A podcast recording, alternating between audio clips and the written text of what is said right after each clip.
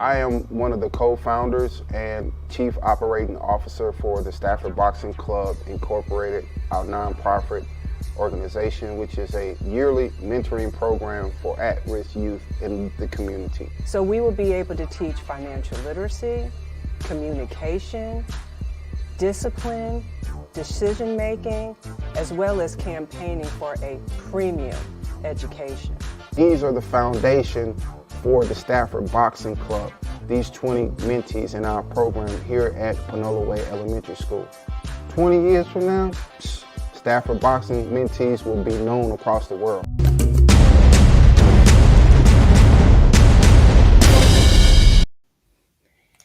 Can we talk for a minute?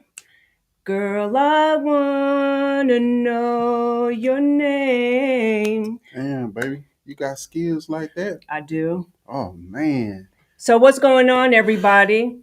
What is going on, everybody? Yes, Lord, we back in the seats. You know I'm talking about, man. For real, for, real. Everybody, let's do the introduction. I'm Lady Stafford, the host of The Stafford Show. Everybody already knows who this good looking, fine gentleman is. Oh, he's mine. Hey man, I'm Big Stafford, man. You, you know what I'm saying? The co-host of the Stafford Show, presented by Talking Fight. Facts, facts. and to be clear, Talking Fight is in Canada, so the Stafford Show is worldwide. We global. Know what I'm saying? worldwide, For all real. around the world. And yeah, and that's no Captain Crunch. Okay, now it's Captain Crunch. It's no longer cappuccino. Nah, nah, nah, It's no nah, longer nah, nah, cappuccino, nah. Oh, wait, wait, Captain wait. Nah, Crunch. nah. Sometimes we do cappuccino, and then sometimes we do Captain Crunch. Okay. Yeah. It's no problem with me. So check this out, everybody. We have a special, special guest today. For real. And we've known him for a while. I remember the first time when we um, when we actually saw Dr. Duwon Robinson. He is, let's just say he's a community activist, but let's just say he is an activist.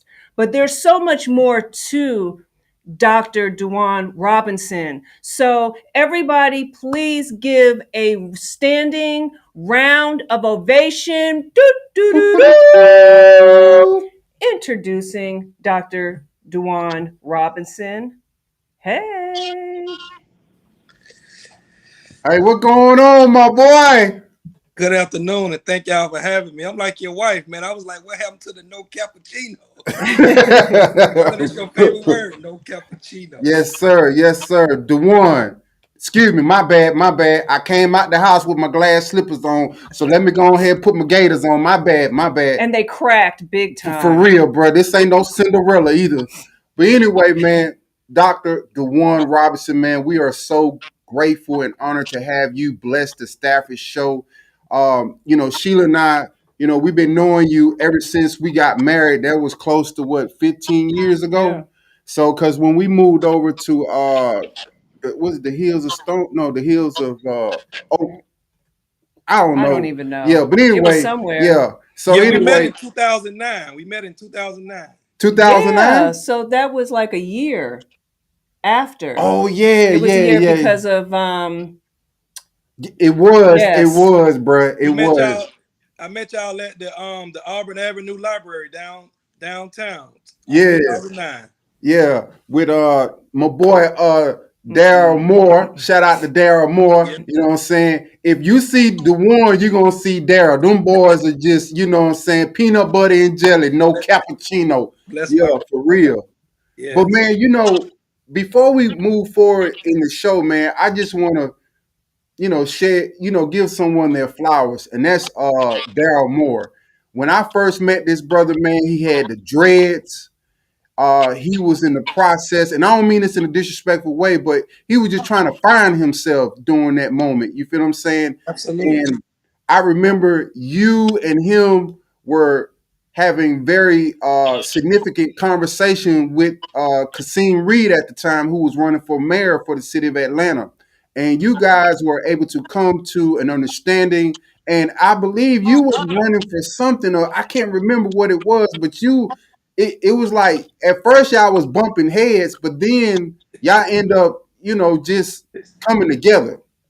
I was on the mayor platform with them. I was running, but I wasn't running. I was running to get next to him. I was told at the time that, hey man, this guy in third place, it don't look like he gonna win, but he's gonna win. An old civil rights guy um told me to get next to him. So I already knew that I was gonna withdraw my name when it was time to qualify. So during the debates, I knew that his name was Reed and I was Robinson. I would be able to sit next to him and to and to talk to him kind of like off the record. You know what I'm saying? Let him know, like, hey man, um, I've been told to help you out. You know what I'm saying? You're gonna need all the street help you can get. Um, I don't want no money, but when you win, um, when I need you, I'm gonna call you. That's those were the conversations. Every debate we had, those were the conversations. So, you know, every uh, every chance I get, um, every chance that I got, I was able to jab him. Since y'all got the boxing, I was able to jab him because I was anticipating him throwing a counter punch. So even though my jab probably got under his skin, it allowed him to throw a counter punch to make him look good. So, so that's what I was doing to him. Yeah, and and man, I must say, like, uh, because of that relationship and because of that movement that you had in place to execute what you did, you opened the door for Daryl. And I mean, yeah, so Daryl been at Atlanta City Hall for a minute now. He ended up getting his master's degree. The boy then got married. So man, I wanted to give you know his flowers because man, I've been following him, man, and you know, it's like when we all get together, we just just blend. You know, it's just like, hey, what's up, bro? Like, so I'm just so happy to see Daryl go to that next level and be a pillar in the community because we definitely need those type of people in those type of places, particularly in Atlanta. Hey man, you're right, man. He has come a long way from 2009, man. He has come a long way. When I got on, when I went to Kasim, um, and held his word. Um, when I told him that I was, you know, tired of having one foot in, one foot out, he gave me a job in 2013. And Dara, uh, immediately I brought Daryl in, and Dara been with the city, you know what I'm saying, for 10 years now. For real, for real. But listen, man, if you would be so kind and just give people a background and a proper introduction about Dr. Duwon Robinson, his upbringing, where he's from, and how he had an opportunity to, you know, connect with the Staffords. Man, I'm born and raised. I'm in Atlanta, Georgia. Um, I'm a Grady baby. I'm born in Grady Hospital. Um, I grew up in Bowen Homes Project on Bankhead. Um, my grandparents raised me. My mother, she, she wanted to um, be in them streets and hang out and uh, hang with guys that were selling drugs. And my grandmother and grandfather uh, knew that wasn't the lifestyle they wanted um, for me. And you know, she was um, 21 when she had me. Had never hung out, never partied, and it was like some clicked on her when she had the baby. She just wanted to be free. And my grandparents like, "You can be free, but he gonna stay with us." And man, the upbringing was just the foundation, man. Um, uh, when I turned about six years old, my grandmother would make me come in the house every day to watch Wheel of Fortune and Jeopardy. That was my routine, man. You know, and you know, you I mean, you're in the projects, your friends laughing at you because you got to go in the house early. But man, there was just rules and and they were educational. They was born in 1914, man. So they was all about education and God. So I would have to read the Bible repeatedly to my grandmother because she pretended that she couldn't read. So she would have me reading the Bible verse and be like, read it again. I'm like, Grandma, come on, man. I'm I'm tired of reading the same old verse. And she was there, man, preparing me. And I didn't know it, man. I was only six. By the time I turned seven, man, if I knew that there was a place, a person, or a thing on that Wheel of Fortune board, man, I was solving puzzles with just two, three letters on the thing. I was solving them. So she was creating that in me, man. I didn't know it. And then um, when I turned um, eight, man, they got me and was like, hey, we're going to give away all your old clothes and your favorite pair of shoes you like. We're going to give them away because we can afford to buy you more. But the next person, they're going to love your favorite pair of shoes. They're going to love the clothes that we bought you. So they instilled that in me, man, since I was eight, man. Like I had to give back every year my favorite stuff. I had to pack it up and give it away know I'm saying? I knew I was getting something else, but it just became who I just became who I am, man. And I know what I'm saying every year I still do it. Now I do it twice a year. Um, every time the season change, when it's time for me to pack up my winter and summer, I give it away, man. I get joy out of that. And then when the opportunity came, man, um, uh, for me to get my doctorate in humanitarian, man, it was easy because it's who I am. It just it just amazing how God lined things up, man. It is who I am. And part of that journey was like you said, when I met you guys in 09, I was coming out of a um, another door God has closed on me for being a sports agent. Uh, he was bringing me into the political realm. And when I met this guy um, that was dead last in the race, had no shot in winning in the eyes of the voters and the and the money people that was donating money, he didn't have a shot to win. And I obeyed the spirit. And the older guy say, trust me, he's gonna win. And you know, being from the projects and that's my upbringing, I'm always gonna root for the underdog. I don't look, I'm not an opportunist. I don't look for things for money. I work for him for free, not knowing that I was gonna ever call him back for a job. I just did him just like, hey man, if I ever need you, man, just, don't just keep your word. You know what I'm saying? I never knew because I always thought that I would just, you know what I'm saying, be this way, man. But God um, brought me to him, and the man uh, asked me, man, um, where you want to go? I'll send you anywhere you want to go. And I didn't know. And he was just like, well, since you like helping people, I'm gonna send you to the workforce development, man. I'm gonna put you in charge and giving people jobs. And he put like five million dollars in this pot where um, if we get people a job, because I was explaining to him how um, um, you're taking people from the streets and you get them a job, and when they see that first paycheck, they got to pay bills. You know what I'm saying? I was like, it can discourage some of them because they coming from a different place in the world. So he put five million dollars of the city budget in his pot where if we got you a job at the workforce, we'll pay your um your rent, your bills, your mortgage, whatever it was, we will pay that that you know what I'm saying that first month you work. So your whole month paycheck is free. You can save that, you can spend however you want to, but your bills and your rent will be paid that first month um if you got a job through us. So so can y'all so can y'all imagine me being from the real inner city, when people found out that I had that program going, I was in charge, man, they was lining up trying to get mama a job, auntie, grandmama. And man, I didn't miss a day of work for three years. I wasn't late because I had done figured out that my co-workers wasn't gonna work as hard as I did because I came from that um environment. So I cared about those people. And they was just there because somebody helped them got a job but it gave me fulfillment. And I knew that um, I was late one day. This is why I wasn't late. I was late one day, lying wrapped around the corner around where my office was because they was pretending that you know so they were busy, but they didn't want to help the people because it was so much. There was so many documents you had to have, you know, to get um, you know, um city, you know I'm saying, because the money was coming from the feds. And a lot of people probably didn't have the ID of the um or a lease or something, you know, and I would I would put it in and be like, hey man, bring it back now. You know, bring it back for the money we ain't gonna pay. It's the way you talk to people, and they would just, oh, you ain't got this. It could be five documents that they requested. If you didn't have one, they would turn the people away. I'm like, hey man, you can't do these people like that. They missing one document, you put them in the system and you trust them to bring it back. Like you know what I'm saying? They got to work on the trust because they're not used to trusting the police and the government because you know what I'm saying, they ain't showed us why we should trust them. And they got one of their own in here hey man, these folks getting up early coming down here, y'all don't turn nobody away. So I had to get gangster with everybody down there. Like, man, y'all don't turn nobody away to come down here. And then, man, it just spread it throughout the city, man. And it was just like, man, it was, it was just life, man. It gave me life knowing that I'm getting up every day to help somebody. It just gave me life, man. So everything that God have brought my way, man, it just been what my grandmother and grandfather and mother prepared me for and it just became who I am um, by God because I never had to remember my grandmother's teaching, my mother teaching my grandfather. It's just who I am. What they gave me, I knew what was right and what was wrong and how to live this life. It's about respect and there's different things. It it just became who I am, man. So me receiving my doctorate, man, I got excited that day, but leading up to it, I wasn't excited.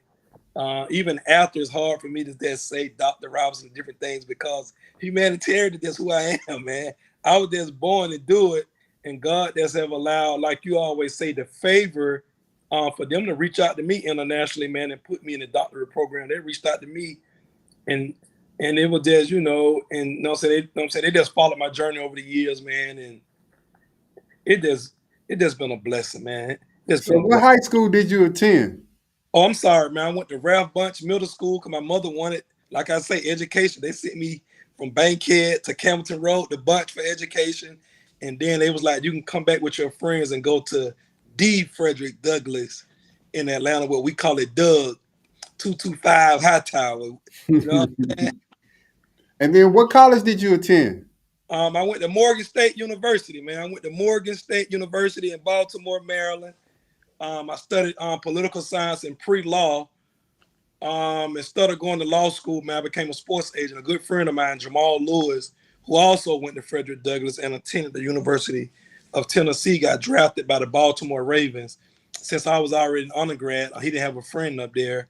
Um, he asked me to come live with him my junior year and I got so enamored by the sports agent and the numbers and the money and the life that man, I I forgot about law school. I put it in the rear, and just I went head um, straight in the sports agent world, man, and not knowing that law was my passion, and um, went I went on to become a sports agent after I graduated, and um, that ended, and that's how I got into politics, and that's how I met you guys when I. That was my um, first debate, my first event 2009 is when I, Oh, so when you met us, that was your first one? hey man, that was my first introduction. Wow. That was my first introduction when I met you guys, and and we've been in touch for all these years, man. And it's been a blessing to even watch you and your wife because y'all display what unity and teamwork is. So, like I always tell you, I admire it, man, because out here as a single man, I know how hard it is to find that what y'all have, and and you know, you know what I'm saying, despite, you know what I'm saying, whatever trials and tribulation, y'all still together in 2023. So I love the unity and the teamwork because marriage is a business, is love, is all of that. It's a teamwork. And I think we miss steps in our um, culture when we um dating and we fail to form the teamwork and the unity when we meet um the opposite sex, man, you know, and so I just love to see that with you guys. I love I love love, man. I don't play with it. I respect it. And when I see it, man, I love it, man. I respect it and just love it. Man, Thank you. yeah, thank you, thank you. Uh, Duwon, I, I, I want to say this here, and I want you know the people who's watching and who will be watching to understand. When I say that the one is a, a man that has the heart for the people, he has that. I've seen him, I've watched him, and me and Sheila, we were very peculiar of of who we would want to interview and bring on our platform, and when I see the one fighting for the undeserved uh, people in our community, particularly my minds bring me back to when uh, I think the city of Atlanta had some money that the federal government gave for to help the homeless people, and for whatever reason, they didn't use the money, and so the city of Atlanta had to send the money back to the government and it wasn't too many people having a voice to try to reverse that money to come back to the city of Atlanta so that it can address the homeless issue that we see in our community.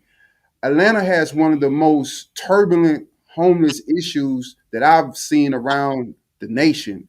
And we have too many people in too many powerful positions not to address that because now uh, I see the homeless people around downtown under the bridges, highways. Uh, those are dangerous places for people to live because at any particular moment, one of those cars can just get off track and derail off the highway and injured. But it just it just sad that we see that in our community when Atlanta has so much money, Atlanta has so much opportunities. Yes, there's are systems in place to prevent people from excelling, but with all the money that's coming to Atlanta and people moving all over the country to Atlanta, we just have too much uh, resources to see the homeless issue that we have. And when I saw you on TV campaigning, fighting, but this is nothing new for you.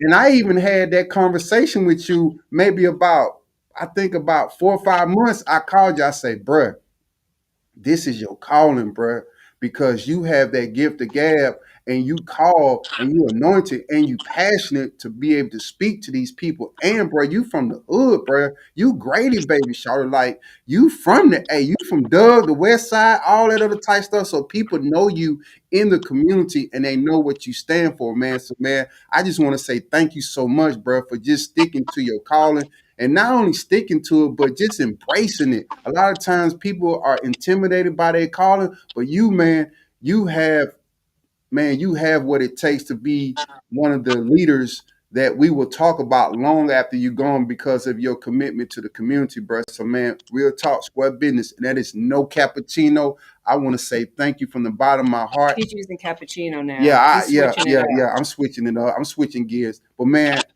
people need to know, bro, that you are a civil rights icon, bro. In my humble opinion, bro, because every generation has their group of people who they can relate to, and so uh, God bless his soul, Congressman John Lewis. He didn't went home. Uh, Vivian, he didn't went home. Uh, it's it's a lot of great icons that you had an opportunity to talk with and meet, and now I believe that they instill those qualities and that vision from the past, so that you can carry on the marathon for real. I'm gonna tell you this, man. I pre I appreciate that, brother. Um, seriously, I do appreciate that, man. But I'm gonna tell you, I'm gonna tell you what the difference is now, man, and I'm gonna tell you why. I'm not gonna say it's not harder. It's more stressful because back when uh, Martin Luther then was coming up, Malcolm, uh, Huey P. Newton, all those guys that um, um, that I look at, man, look forward to Marcus Garvey, all those guys. Um, um, you mentioned C.T. Vivian, John Lewis, all the civil rights guys. They were fighting against the the white oppressors. They knew what they were going to get. They knew that if we went there, you know I'm saying, they're going to uh, put water hose on us, uh, put the dogs on us. We could be killed, beaten bad, going to jail. That took a lot of um, courage, man. And you knew what you were fighting against. And God bless people like the late Aretha Franklin, uh, Harry Belafonte, that were using their entertainment gifts and the money they received to bail all those people out. The Black Panther, the civil rights guys, you know what I'm saying? Those people were performing and bailing these people out. Uh, but I'm gonna tell you what the difference is um today, bro. And the reason why I thank God so much because it's a different stress, it's a different strain, and and to me it's a harder fight today only because we fighting against black folks to do right by black folks, bro. I Ain't hold people up, man. understand how hard that is. Listen, bro, you fighting against in a city where we done had a black mayor and majority black city council, black police chief, black fire chief, black everything. We are fighting homelessness, jobs, and everything against black folks who from Atlanta. I don't think people be know how hard that is, man. And the reason why I say it's hard because even though God is my foundation, y'all, I still believe in the Malcolm X philosophy. I believe in the Godfather philosophy. Like sometimes you gotta cut the head uh, off that deer and sit in the bed and let them folk know you mean business. I, I'm just saying, I'm I ain't all the way there yet. Sometimes you feeling like you got to show these fools, and that's the hard part is that you know that the God within you, that the vengeance is His. You ain't gonna get nowhere by trying to shake somebody up and make them do right. So they're sitting down there speaking and gathering the people, man.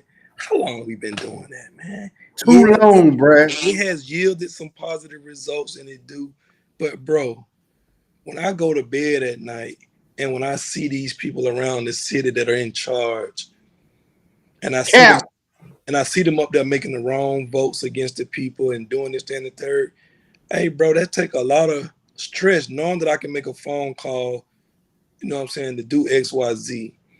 But to not make that phone call and to continue to get up and fight the right way and, and to be professional and respectful towards people that are showing the the people in the streets who mean nothing so much disrespect.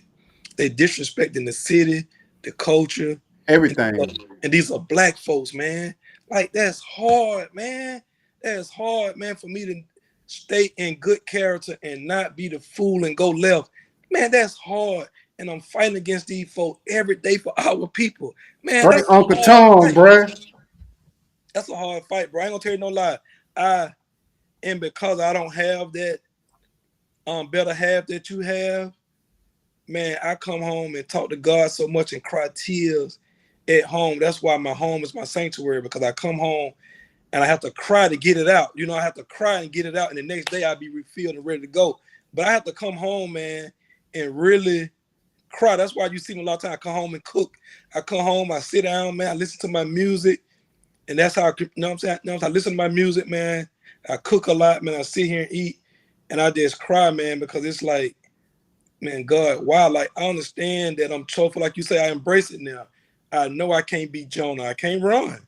Can't. Got too many whales out here to swallow me up with. I can't run. So I embrace it, uh, even though I be like, man, like why you got me caring so much and fighting against my brothers and sisters who don't care about our people? That's hard, bro. Hey, bro, that's hard, bro. But it goes back to God says, I ain't saying he doing this, but when he told Moses, I'm going to harden Pharaoh mm-hmm. hard, he not going to let the people go. So when you read that and understand God's word, mm-hmm. you can't get mad at Pharaoh. God said, I'm going to harden his heart. I ain't going to let him go. So so the issue is always with God. That's why God say, "Oh, reason with me. Let's talk about it." You know what I'm saying? Like I do what I want to do. My thoughts and my ways are His. So whatever He doing, hey, we can't we can't um, question it. God is God. He do what He do. But I still be like, God, man, how we got these young folks? Like we got Andre. Uh, he two years older than I am. Born and raised in Atlanta, West Side, Collier Heights. Went to Benjamin E. Mays, and we got to fight and argue with a black mayor who from here, who young, to help our black women and our black men and our black teens. Woo! Man, do y'all understand how mad I really be, man? I have to get up there and smile and keep it respectful and keep it norms and norms, keep it in proper context with him. Cause me, me being combative with him and calling him out, I just turned 46. I know that ain't gonna help. So I have to sit there and keep talking to him, be like, hey, bro, hey man, we gotta do something. Like every time there's a killing, and I either know the mother, know the father, the uncle, somebody, I'd be like, hey man, hey man, what we gonna do? Hey man, let's let's try this. Like we can't keep going this direction. We gotta try this. This ain't gonna hurt you, but let's try this. Like you know, so it just be so hard, man. To it just be hard, bro. I ain't gonna tell you a lie, bro. It's hard, bro, and I be so ungrateful because it's so hard. I'm even more grateful that God chose me to do it. So I'm just expressing my frustration with y'all. Nah, bro. I'm grateful that God chose me to do it because it's such a hard battle. And for you to choose me for this hard ass battle, hey man, I'm just your humble servant. Like I say, man, I play whatever tune he tell me to play. I play it. I don't say nothing to him. I still come back to him later, like, hey God, that was a hard note you had me to play, man. You know I can't sing. You had me up there singing this high tune, but I'm gonna do it, man. But I be like, God, man, why, man? Like, man, it's it's a hard fight, y'all. It's a hard fight. No. But but let me let me say one thing now. I get what you're saying about having to fight with those that are in a position, right? That look like us. That look like us. At the same time, the people in the community really need to be doing something too. Because check this out. In certain communities, people say, the black people will say, oh, we don't have jobs, we don't have this. Okay, well, there are some jobs that come there, but look how you treat that job, that that that place of employment. Either you're breaking in or you're consistently stealing and then you have people now, especially after the COVID, they apply for the job, they don't want to work. They're half doing it, or they call off and they're not being responsible. And that's what they signed up for. That's the application they filled out. That's the interview that they went through. Okay. Another thing All right, so people in the community can talk about this and talk about that, fight each other. I get it, sell drugs, and just be so disrespectful to each other and be watching these shows, which is just crazy. They choose to be followers, they don't want to be leaders. It's almost like the people in the, the black people in the community they don't want any better. They can't they can't even keep their community clean. Like i've seen it.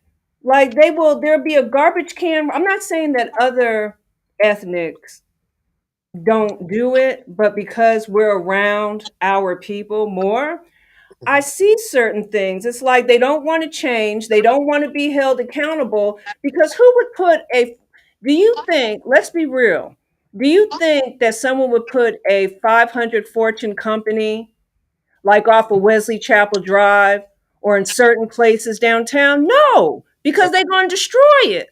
Right. So so we need to start taking accountability and changing, but for somewhat odd reason, I don't know, they just they won't. Yeah, can can I piggyback Yeah, off that? ahead. So here's the other thing that I see that as a race in the community that we have, and that is like she was talking about keeping the community clean. I don't understand how people be driving down the street, the one, and then they just throw trash out the window, right? And then you expect people, like she said, to come into the community and put their investment because most of the time when people come into a community and they build a business, they borrow that money from a bank. So there's an obligation and responsibility to repay that loan.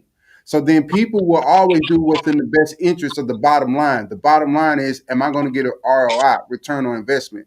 The Mm. other thing is that our community is so focused on uh how can I say it? They're focused on materialistic Yeah, things, yeah. being a bad bee, Yeah, or I'm sexy this. All oh, this- it takes so much work just to be a bad bee and sexy. Well, take some of that hard work into your family, into your kids, into yourself.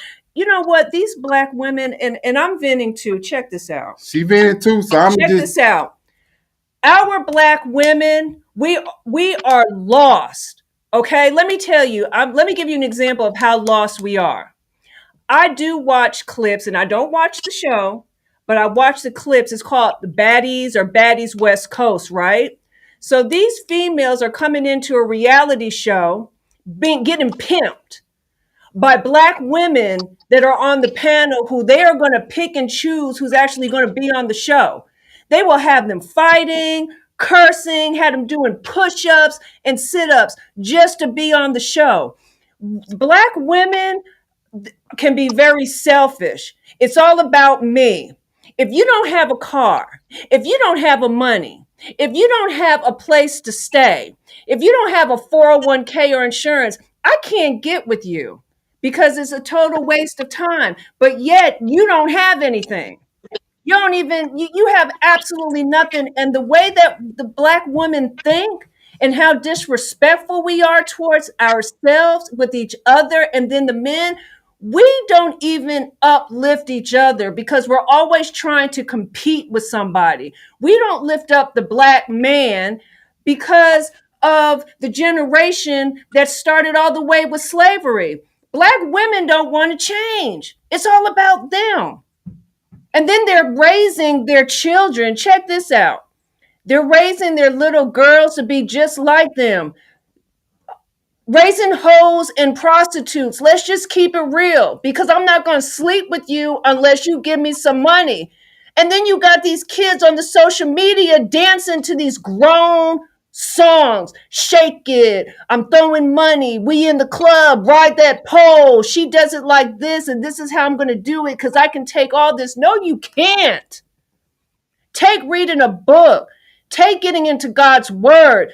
We in the black community, we always want to say something. Well, uh, the religion and God and these people, and they were slave uh, owners and all that. We all know about that. But it's like the, the black community doesn't even say anything about God. Nobody wants to do the right thing. Everybody just wants to do the wrong thing because doing wrong is easier. You get more likes.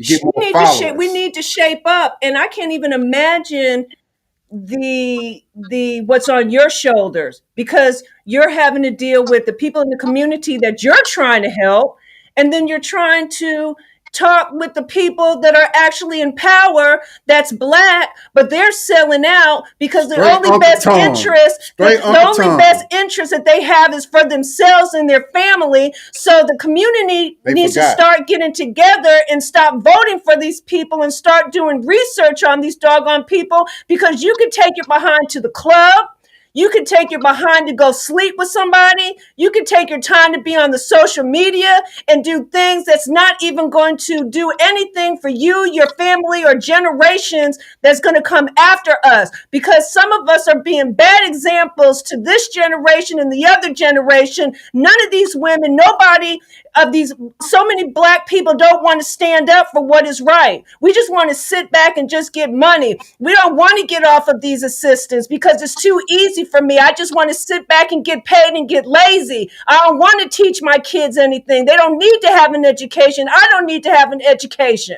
So don't sit here and tell me and complain that you don't have this and you don't have that when you don't want to do anything about about the problem or even correct the problem because you're too busy doing BS stuff. And I don't want to hear it anymore. Y'all women so nasty. Y'all got some very nasty attitudes. And I had to work on myself. So don't I, and I'm coming to you all like this because I don't have to put a cap on it. Y'all don't put a cap on when y'all be disrespecting somebody and disrespecting the elders. I ain't putting a cap on nothing. Miss Stafford, you hit the nail on the coffin.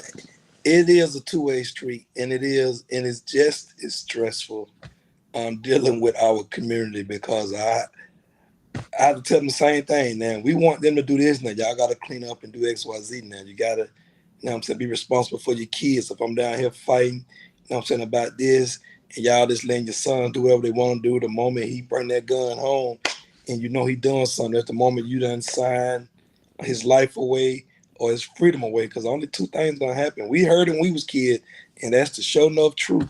So it is, man, fighting our community and fighting downtown, man, it's a lot, man. It's a lot. And that's why I say these times are such harder times because back then the Black Panther didn't have to fight the community as a whole because they was pretty much squared away. Everybody pretty much on the same page. Martin Kingdom didn't have to fight the community on certain things because everybody pretty much on the same page. Man, man, we so divided with hey man, it's it. Whew, man. And and you know what? And you know what, man? So we were talking about the hardening of Pharaoh's heart. So now the, the Supreme Court then demolished the affirmative action things for, for those trying to get into these prestigious colleges. And so I look at you who went to a HBCU, and now that it's been so many African American to get through that affirmative action loop within the system to get that premium Ivy League education, it's over with now. So now it's an opportunity for the HBCUs to kind of, you know, build up its momentum. And we looking at a byproduct, you, Dr. Duwon Robinson of HBCU. Now, let me be clear. I love Georgia State, man. You already know, bruh. I mean, I, I I'm sorry, man. I mean, I went to TSU for a little bit, Texas Southern University, but I love Georgia State, man. And Georgia State has become predominantly African American, and you know, even though it still uh, have the overseer of the Board of Regents for the University Georgia system, I, I get that we have a black president, and so that's a start. However, I think that with the affirmative action coming into play, bro, to be a lot of change. A lot of people who were able to get through that, that loophole, that timing up. So we're gonna have to really come together as a community because things are definitely changing. And so it could be a blessing in in disguise because I believe like with so much um division this would cause us to kind of come back and address the issue like you alluded to. it always a blessing in disguise, man, because like you say, Georgia State. I love Georgia State. I love how they done put the money in the community and they done upgraded Georgia State like none other Yeah. and charging way less than Morehouse and Spelman that are um, voted like the top two on HBCUs every year. They sit like right in the top five. Hmm. But man, most black universities like Morehouse and Spelman ain't nothing but pimps, man. Ain't nothing but pimps, man. They haven't upgraded that college and them dorms. Mhm. All of the king was there. It's terrible, man. Fifty thousand dollars a year, and you ain't getting the kids nothing except for if you're in Atlanta and probably some other black cities. If they see Morehouse and Spelman application, you're gonna get a job. But it should be more than that, man. Like like they ain't nothing but pimps. Morehouse and Spelman should have owned all of Atlanta by now. They ain't bought up nothing. Georgia State came in, bought up everything downtown and around. They they spared no expense, whatever it is. Hey man, we're gonna buy. Morehouse and Spelman ain't bought nothing. All that land around the AU Center, let everybody else buy it up. They should have been buying that land, uh, having student housing, uh, having the programs, everything that you need in Atlanta. Morehouse and Spelman should have owned it. Georgia State should have been buying land from Morehouse and Spelman because they had too big of a head start. You had a way bigger head start. They've been charging people way more. And now uh, Georgia State have become the university in Atlanta. Straight up. But Straight up. HBCUs all over the world, man. Let me tell you something. Man, they are pimps. Look how they did Deion Sanders at Jackson State. And. I'm gonna say this: uh, Jackson State brought in, and this is what they reported. This ain't what Prime said. This is what they reported. He didn't want to say it because he didn't want to blast Black University. Man, they brought in 180 million dollars in three years of everything they were doing. We talking about hotel, flights. Every game was sold out. Y'all couldn't get this man the money he was asking to stay, but y'all made 180 million in three years, but you couldn't get a man the money that he wanted. That's the plight of black college, man. They just like most black preachers, man. Pimps, man. Pimp the culture. You know what I'm saying? I'm just saying that's what they do to our culture, man. Hey man. Hey. Hey man, look. I agree with you on that one. Hey man, look, bruh. Real talk. And that's just square business, man. Self-interest. Uh It's always an issue that I see with the HBCUs, with the black leaderships that's controlling the money. You see on TV that the kids having problems getting their refund checks. Uh, the housings is is barbaric. It's nowhere in the world that these HBCUs should be living that way. You see what I'm saying? And you right, bro. Morehouse, man, that college is trash. And when I mean trash, I'm talking about the cosmetic, all that money that it came through that university, but the leadership, everything rests and lies on leadership. The leadership has taken advantage of the of, of the people that entrusted them with that money every time, just like uh, uh, Morris Brown lost his accreditation because the black leadership, the money.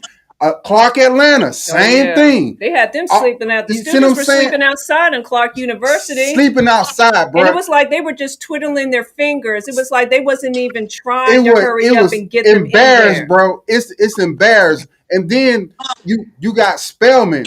You know, Spelman actually is Yeah. named after Rockefeller's Yeah. wife. You see what I'm That's- saying? Most of these really HBCUs uh names are behind white people, bruh. And and we call them HBCUs. Because back in the day, black folks didn't have the money to start no college. It was the white folks that started these colleges, bro.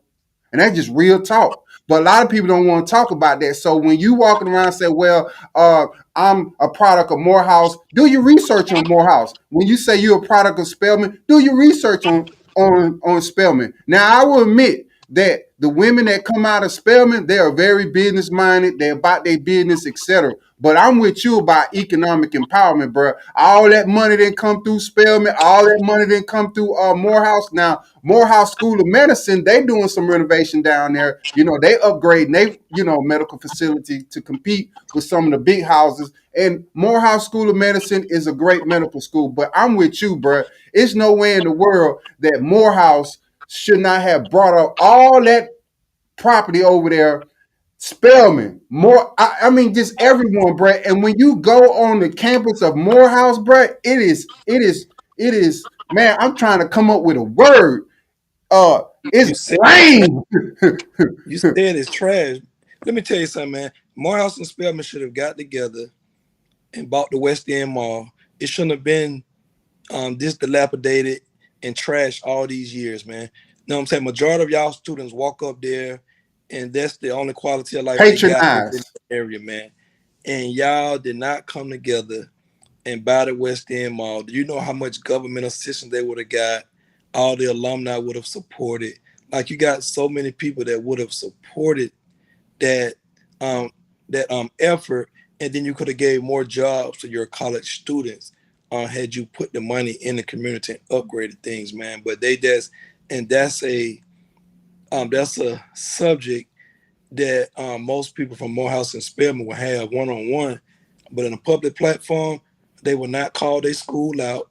Um, they will not um, dare them to be better, man. And and it's and it's, that's the reality when it come to our people, man. And that's why I say, man, the fight just be so. Man, you ain't got to tell us, man. I mean, cause bro, we dealing with it. You know what I'm saying? Like we trying to do something for the kids, but yet we dealing with folks who feel like they entitled. Oh, I'm in this position and I have this type of power over you. But bruh, it was a sacrifice, bruh. It it, it reminds me of the book that uh, you told me to read. I read it three times. Uh, the Miseducation of a Negro by, by Carter G. Woodson. The same thing that this man wrote in the book, like almost a hundred years ago, it's it's it's it's a reality today. It's on autopilot. You see what I'm saying? You don't even have to tell nobody, hey man, um, you need to do this or you need to do that. You don't. They already just lined up. Just go sit at the back of the door. Hey, what you doing? Y'all, what you doing? What's going on? Nothing. So so anyway, man, like I'm totally in compliance with what you saying, man. And I also would like to just piggyback on some too how these black ministers and preachers have violated our community. They have raped the pockets of the black people, bro. All the hundreds of millions of dollars that have come through the black churches, and you still don't own none. You still paying a mortgage note on the property and the uh, building that you own, and you talking about let's do fish fry and all this, and the only thing you can do is do a food drive, bro. You you should be ashamed of yourself, bro. You feel what I'm saying? And that boy over there talking about taking the Lord's property and growing grass, you can't be in your word talking like that, bro. That's foolish talk. And we are some of the most vulnerable people in the community of black folks, bro. We won't read, we won't study, but we always following these charismatic leaders who talk good and, and look good and all that other type stuff, man. Just straight cap, bruh. And I'm tired of seeing it, bruh. And I'm tired of you black folks thinking that it was your degree that got you in this position. No, it wasn't. It was the people that came behind us who got bit up by dogs hosed down by water, hanging from trees, and, it wasn't too long ago. It ain't even been over hundred years yet. It been it, it ain't even been hundred years, man. And man, you black men in the community, y'all don't have no backbone. You got a gristle. And I said it, I said it again. You ain't got a backbone. You got a gristle, bruh. You feel what I'm saying? Our women going crazy. No one want to step up because they scared to say something because they think they gonna lose it. Man, you don't own nothing anyway, bruh. Cause when you die, they gonna take away either that or your family gonna got dog on me fight over it. You feel what I'm saying? And the little job that you think you holding to, that is not job security, bruh. It's not. You gotta be willing to take a stand, and stand up for something. But it's an old saying that I was reading in the scripture that said, "Hey, man, if you fall for anything, you'll lose everything. But if you stand up for something, bro, you'll be attacked by your own kind." That's it. hey, man that's the straight up truth, man. It's like when our brother um, Christ roamed the earth, uh, he had to fight against the old preachers, man. he wasn't doing that, but fighting against the, you know what I'm saying, the same folk we fighting against, man. The Pharisees and the Sadducees wanted to, you know what I'm saying, wanted to control the people and wanted to wanted to charge the people for the Sabbath and wanted to do all this type of stuff. Same fight, man. You know what I'm saying? We just fighting the same fight of the old man. And it's just, you know, I I count it all joy, brother and sister. That's why I take me vacation. I get gone five, seven days to recharge up because I ask God, if you want me out here fighting this fight, man, and dealing with all this, then you got to give me some balance in life because I'm not trying to be stressed and dying. I got to get mas- I have to get massages, y'all. Um, um, once a week. I have to get a massage once a week because I be so tense and so tight, man. Because my body, uh, it carries the stress and the tension um internally. So man, I have to have like he have to bless me to make money a certain way because I have to get massages. You know what I'm saying? I have to go on vacation to get away and just get peace because it's a lot, man. I'm fighting the city, the county, the school board, the community trying to get they man, it be a lot, man. Like I come home sometimes, I just be like, man, like, you know, it it be a lot, man. Um, so I do to be honest with you, bro. When I be hearing from you, whether this be a text, your energy been the same since 2009. it's always uplifting and positive. But to be honest with you, bro, little do you know, man, people be needing it. Man, when you out here in the world and you fight, man, you got to have somebody that can recharge you outside of God. You know what I'm saying? You got to have somebody in the flesh that can speak to you. I can send you a text and and rejoice you and be like, okay, I'm not, I'm not out here alone. Like, you know what I'm saying? Like he he there, but he, all right, God, you got him send me message to recharge me. Hey, bro, you just never know how much that be needed. Like, like this for real. Like you say, no cappuccino and no Captain Crunch. Both of them, like, man, that be needed so much because I be at home sometime, man, just be just be down in my spirit. And sometime, man, that'll reach joke. I can see something on Instagram. I got another friend, he'll send me stuff, and I'll go on YouTube and watch it, man, and it'll reach joke, and I'll be like, man, you know. But man, I be needing that because majority of my friends not spiritual, and they ain't and they can't pour nothing into me except for the worldly stuff. I don't be needing that. I be needing something else to pour into me. So your texts always be right on time.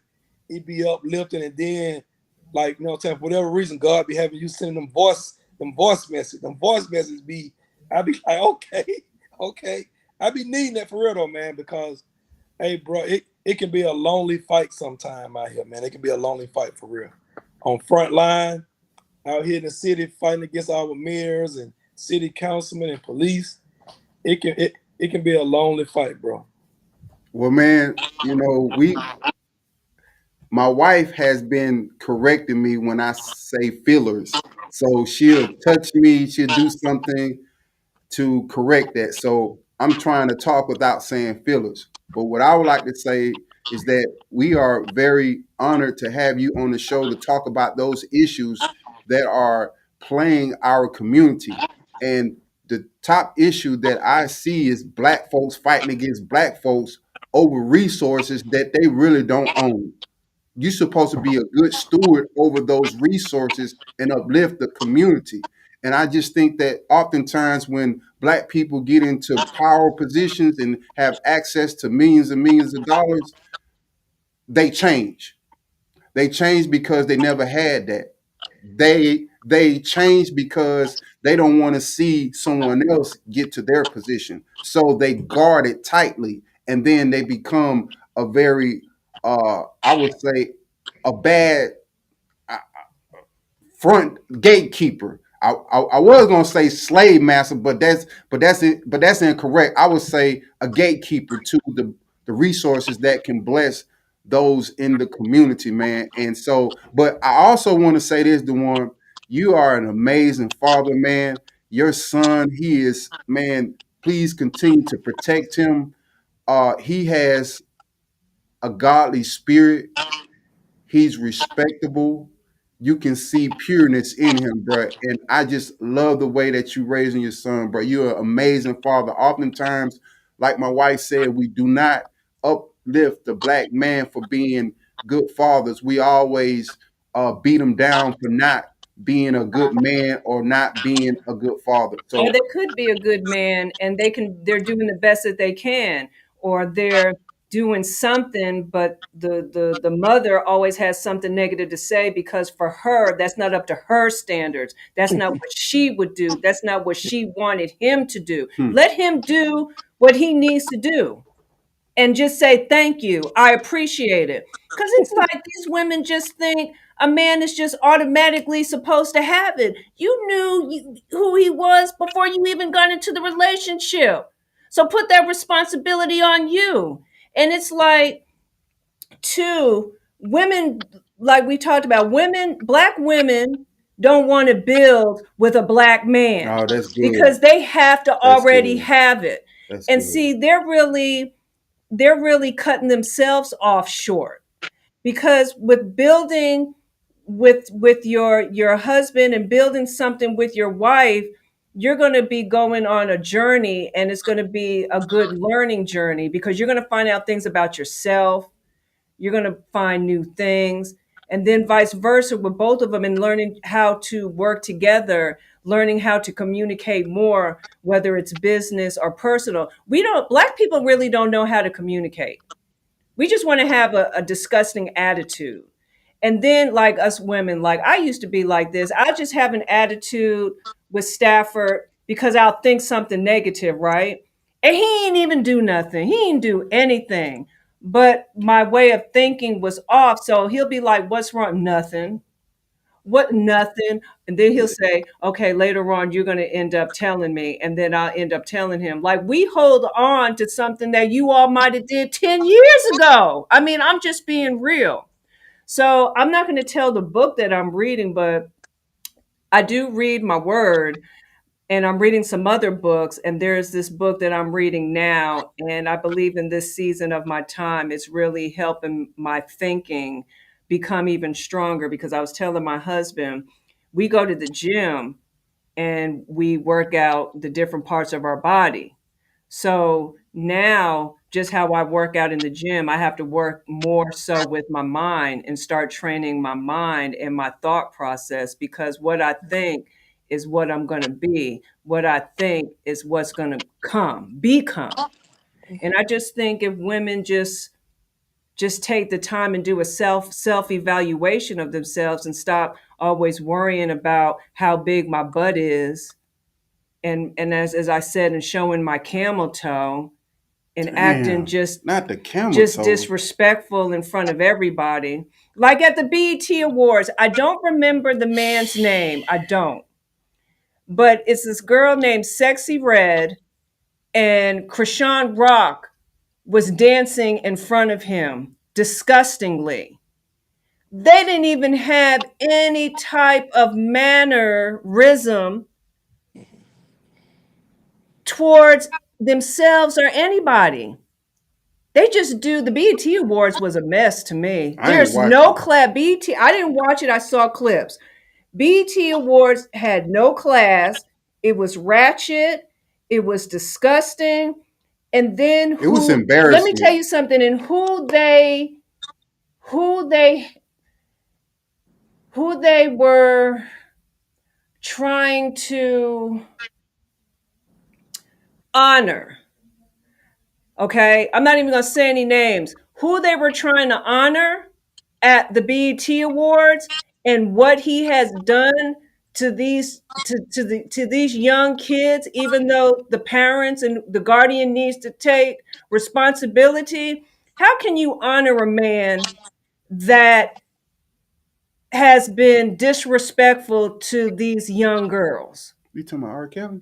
Well, I wasn't gonna say his name. I say a name R. Okay. Kelly. How can you honor a man like that? Now, look, I get it. Sometimes men do get set up. I get it. I do. I get it. But uh, in my opinion, I don't believe that this thing is a setup because it's just too much that was already out there in social media land of what he was doing, like with the videos and then who he married. Like, how, how can you honor this man? You don't honor a man like that. That's my opinion. Um, uh, he's one of my favorite artists. Um, I don't know him as a man, um, but I agree because it's too controversial. Whether he did it or not, he shouldn't even be in that space for that to be brought up on. And you don't honor him for the world, you know what I'm saying? Because it's too much out there. You've been arrested. It's too much out there, you know what I'm saying, to be uh, honoring him. Like, you know what I'm saying? You do that years from now. Like, it's too, it's too soon. I mean, too first, like you said, whether the little girls' um parents set him up or whatever, it's still too much to be honoring. It's too much to be honored. Um, so I agree with that. Um, I do think that um the brother um needs some help because psychologically, if your sister kept you in the house uh, as an eight or nine year old boy and was making you perform oral sex on her and was making you having sex with her, this your sister. And then by the time you reach stardom um, as an artist, you're you've been trapped so long by her, your mind is still at a teenager state because you never progressed in life because you were hurt and traumatized as a young man. So he only can talk to young girls psychologically. Like his mind don't go to adults. Like he make adult music, but he can't have real conversation with adult um women because he's still trapped as that shy little boy that his sister was doing that to. And that's why the brother needs some help because locking him up without getting him help, not um not helping him. Like he's damaged to the point. It's like when they say hurt people hurt people. So when he going and mess with young girls, that's who he identify with um mentally. As a grown man, age difference. So in his mind, he probably thinking that I'm not much older than her. I can relate to her as opposed to a grown woman his age. He can't relate to a grown woman. He relating to these teenagers. And that's why I think the brother need help, man. And he need help um, real bad. And the music industry just um, accepted it for years because of his talent, all the money he was bringing in. And it wasn't until the brother started trying to get his own masters and own everything. That's when all this came about back again because they've been trying it for years. They protected him for years. Now that the brother won his own masters, you know what I'm saying? They come out, all his secrets come out. But the brother need help, man. Um, they shouldn't have awarded him. Um, I didn't watch it, so I don't know if they gave him the award. But um, I don't agree with it, even though he's my favorite artist, not human being, because I don't know the man, Robert Kelly. But I still agree with what you said, uh, even him being one of my favorite artists, that he shouldn't have been awarded um, no type of award like that. He shouldn't have been awarded that at all because It um, sent the wrong message. Yeah, I don't know if he was awarded. I just think it was like they just honored him. They had this big old thing. Like I said, I did not watch the BT Awards. I just saw the clip. And then they Oh, had somebody, they had like some people coming down singing his songs, like guys, the women, and then the man, the, the yeah, the women and the men. And then after they did some of his songs, they had somebody standing up on stage, but they didn't show the person's face. So people were actually thinking that was R. Kelly because he did kind of sound like R. Kelly a little bit, but of course it wasn't R. Kelly. And then he, the man that was up there, just started singing some of his songs, but they made it such like this big spectacular thing, like he was just the best. And then I was like, miss me with that. But you got to think about, but you got to think about the new owner of BET. He has no morals and values. True. He another rich, um, wealthy black man, but he has no morals and values. Tyler Perry is not a man that people should be looking up to from a moral standpoint. He might got a bankroll, but this man, uh, he pimping out black actors and actresses, and not paying them what they worth. You know what I'm saying? Just putting out poor quality um films and TV shows There's not a true representation of black folks. Like he don't care about the black culture as a whole. He doing it for the laughs and the money. He done built this bankroll up for the laughs and the money. He don't care about real true content, putting true messages um in his movies and the people that want to be in his film. But he don't pay people right, man, and don't treat people right. You know what, Duwon? I want to say, bruh, we appreciate you coming on the Stafford Show and speaking truth. Now, some people it may be uncomfortable. They may have a lot of things to say, but it is what it is, you know. And I rather for someone to come on here and stand on business and knowing you, you're not gonna shy away from what you said. You're gonna stand on it. And I appreciate you being transparent because that's the only way that I see how as a community we can change is by being trans transparent. And so, man, uh, before we go, I want to say I love the picture that we used for the introduction for you for the Stafford show. And that picture right there is very encouraging to me. And the fact that you holding a book in your hand means a lot. That's why I told you to send me that picture because part of being a member of the Stafford Boxing Club mentoring program, our kids must have a public library card because we definitely encourage the kids to read. So that picture that's on the screen is very important and significant for people to look at, and in my humble opinion. Hey, listen. Also, before we go, man, you should look at that book, man. Um, um, that's a good book for you and your wife. It's not just a male book. It's called um, "Step Out on Nothing." Um, it's about a guy. Uh, he from Baltimore. Um, it's about that everything that happened to him in his life. Everybody who helped him didn't want nothing from him. You know what I'm saying? And so they just wanted him to pay it forward, and they just did it. You know what I'm saying? 'cause the right thing to do. So that's why he titled the book "Step Out on Nothing" because everybody done something for him that was, you know I'm saying, didn't want nothing back from him. And another book, man, that I want you to read, man, is called "Why Should White Guys Have All the Fun" by Reginald Francis Lewis. Uh, that was one of the books that I read um, when I got in some um uh, some trouble in Baltimore. Uh, he was the first black billionaire. It's called "Why Should White Guys Have All the Fun." Man, book changed my life. I'm talking about changed my entire life, man. And uh, Kingdom Principles by Myles Munroe. Man, that is a great book. If y'all haven't read that, Mr. and Mrs. Stafford, that's a book for y'all together. Like it's biblically, man, but the wisdom in there aligned with the Bible verses. One of the best books outside of the Bible that I've ever read by Myles Munroe called Kingdom Principle. That thing there is the Amen. Don't That's- worry about it. We We'll finna get- yeah, don't worry about We'll it. read. See, see, see. One thing about us, we are building a library. So when we get our custom made house, we have a library built into in, into our home. That's what we're about. Our mindset, like, yeah, we leave some some money behind, but we're gonna leave a wealth of books that changed our life and had a significant impact in the way we do things. And so, um, we greatly appreciate you taking time out of your busy schedule and blessing blessing us with your presence. Is there anything that you want to leave with the viewers, sir? No, man, I would just like to, um, man, for us to get down one day, man, and break bread and have dinner. You know what I'm saying? Let's talk one day. But, um, but the viewers, man, um, to the women out here, um, that may be listening, if you're a single mom raising young men, uh, I would say, um, stay the course. Um, discipline is good for kids. Um, don't give up on him because for young men it take us a little bit longer. Um, if you if you're not a disciplinary parent but don't try to be a hundred percent friend. Like you can love your child uh, and discipline. You just can't be a total friend without discipline because the world will spank him or her. And just you know, and I would just tell everybody, man. People say this, man, but in order to keep God first, you got to understand His word. Can't just say it. God is good all the time. You can't just say that. You got to mm. know why He good, and you got to know how good He is, and how to keep Him being good to you. And that's man standing his word, man, and understanding God. And that, that's truly who I live by and the staffers live by. And I'm sure y'all know them, listen to them.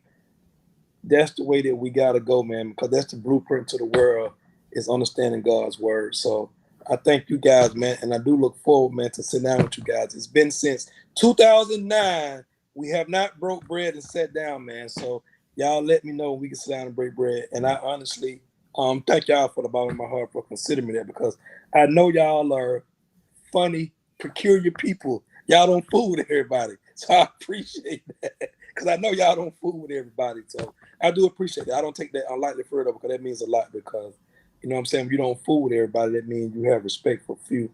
And those that you have respect for, you allow them in your world. So I respect that seriously. Mm, I For like sure, that. for sure. Hey man, listen. Uh, we had a different plan today, but we rolled with the Holy Spirit, and that's how we rolled. So we had our own plan, but our plan is not the plan of God, nor the will of God. So it was your time to really take this uh, show to another level, man. We appreciate the content. We definitely believe that it's going to inspire some folks. It's definitely going to shake up some things, and that's what we want to do. We want to shake up things so there can be a change in our community. Absolutely. Thank you, guys. All right, everyone. Peace. my my two. Baby, hold up. We still on. Oh, we are. Yeah, we still on a little bit. Oh well, I don't think that what we're what we were going to talk about the last thirty minutes. We'll talk about that next week, and just a little preview. It's about the the team, the boxers team, the matchmaker, and the corner man, and just how important it is to have a good team on your team, people on your team, on your team. So we'll definitely talk about that next week. Yeah, we definitely talk about more boxing events. This past weekend, it was a lot going on in the boxing world. There was some great fights. Uh, like Sheila talked about the importance of the matchmaker. They play a major role in the sport of boxing. I want to give a shout out to uh, Last Bell, uh, Last Bell Boxing. Thank you for tuning in from the UK. We greatly appreciate you guys and uh, it, it, it was truly a blessing just to be able to um, you know share uh, that moment with Dr. Duwon Robinson Sheila. Uh, like I said, we've been knowing him since 2009. That was like one year after we got married, and to see him elevate to this level is truly a blessing. I want to thank uh, Talkin Fight for presenting the Stafford Show, and we look forward to seeing you guys next next week. Until then. Stafford Boxing. The making of champions.